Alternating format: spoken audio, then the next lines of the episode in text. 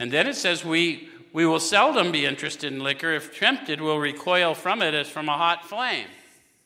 So if those two conditions are present, what's the likelihood you can use? Drink. Not tempted, and if tempted, I'll recoil as from a hot flame. You ever touched a stove? How many of you accidentally, I know the one, how, who goes to Mexican food frequently? When they warn you it's hot, do you touch the plate? Do you hold it or do you get the fuck off of it? So that's a sane reaction, yeah? I'm watching you, Trina. Plate toucher.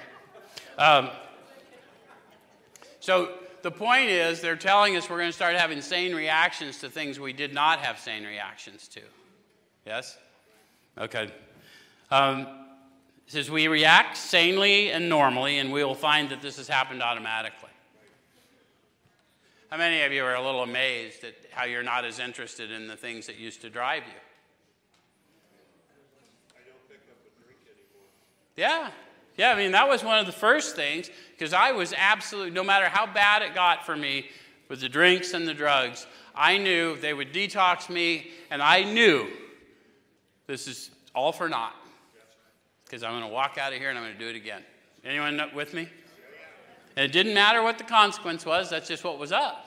And all of a sudden, that wasn't present anymore. There were other things that disturbed me, but there was, there was always the potential for growth because I couldn't stay in that miserable place anymore. How many of you have gotten there? How many of you have found that you don't get angry at things people tell you you should be angry about? Isn't that weird when that happens? So you should be mad about that. Nah, I don't want to. Because we're in the world, but we're not of the world. And as you get raised above it, these things just are not troublesome anymore. But it's really happening. It's changing your belief system based on the experience, yes? Okay.